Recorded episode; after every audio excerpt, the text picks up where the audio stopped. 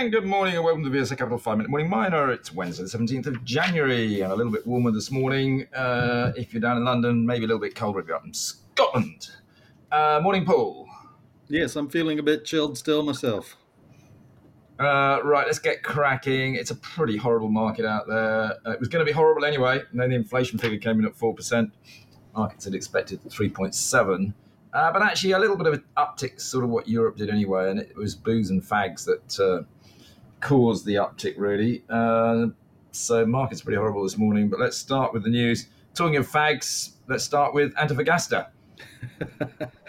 Antofagasta Q4 and full year production results uh, released uh, this following on uh, uh in timing wise uh, from the Rio Tinto announcement just yesterday, and we can expect probably uh, firms like Anglo American and BHP to release in coming days too production guidance for 2024 on uh, copper is expected to rise a little bit to between 670 and 710,000 tons of metallic copper.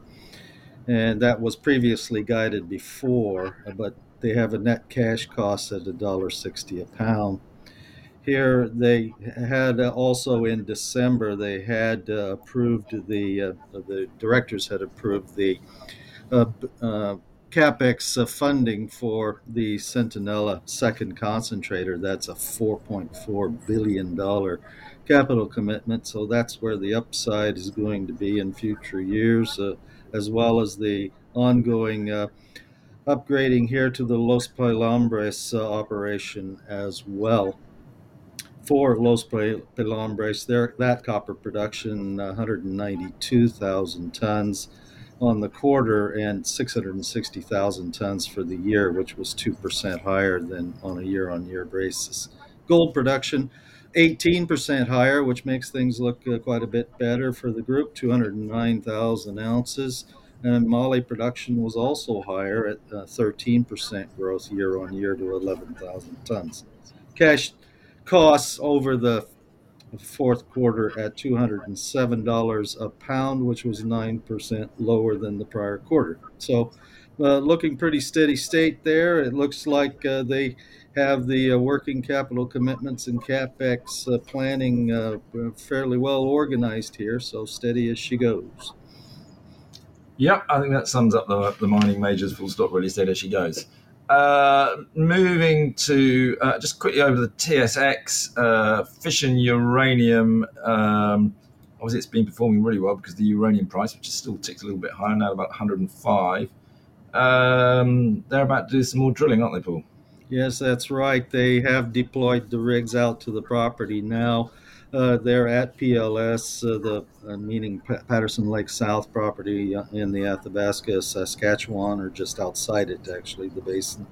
And Bryson Drilling has the contract with two rigs there for the winter program, as previously announced, which they expect will rather be be rather wide ranging on several targets across the property, and 6,000 meters of drilling planned. Very good. Uh, right, back on to AIM. Uh, someone's actually raised some money. Uh, it's only about a million pounds, but at least it's some raising. Uh, and that is Tirupati Graphite. Yeah, well, they're actually a standard listing. They don't have an AIM listing anymore. Uh, but they did raise a million pounds uh, here. They did have needed working capital here because it seems the working capital constraint seems to be holding back its pre-announced pace of growth uh, of its production in Madagascar. They're trying to uh, get up to uh, 1,500 tons a month of concentrates, graphite concentrates, uh, and then uh, to have the actual plant capacity at 3,000 tons uh, a month or 36,000 tons a year, or plants, I should say, at least two plants. And that uh, seems to be holding it back. And I have to wonder too, since they have been in negotiations for some time with uh, lenders uh, for additional capital, whether or not uh, this uh, raise might have been some part of lending terms that they had to raise some more equity. Okay. any others you want to mention this morning? also Beowulf uh, Mining, uh, when we're in the graphite space here, they have updated their graphite processing stra- strategy for uh, Scandinavia. Previously, they had intended to uh, only uh, have incidental parts of the value chain in graphite, uh, specifically to eventually bring their own mines onto production in Finland, and then to do some of the uh, upgrading and spheronizing work only in uh, a, plant in Scandinavia, but they have updated that now to be fully integrated to uh, on the plant processing side to be producing an end product suitable for battery anode uh, into the EU market. So. Uh, that what that will mean is it'll be a little bit longer in the development process, but it does take the, some uh, supply risk out of the uh, EU uh, supply uh, chain for battery anodes, since it, the EU currently relies almost exclusively on Chinese material in that respect.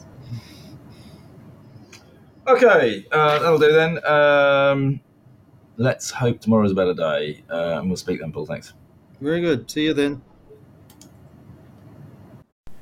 This podcast has been produced and edited by VSA Capital.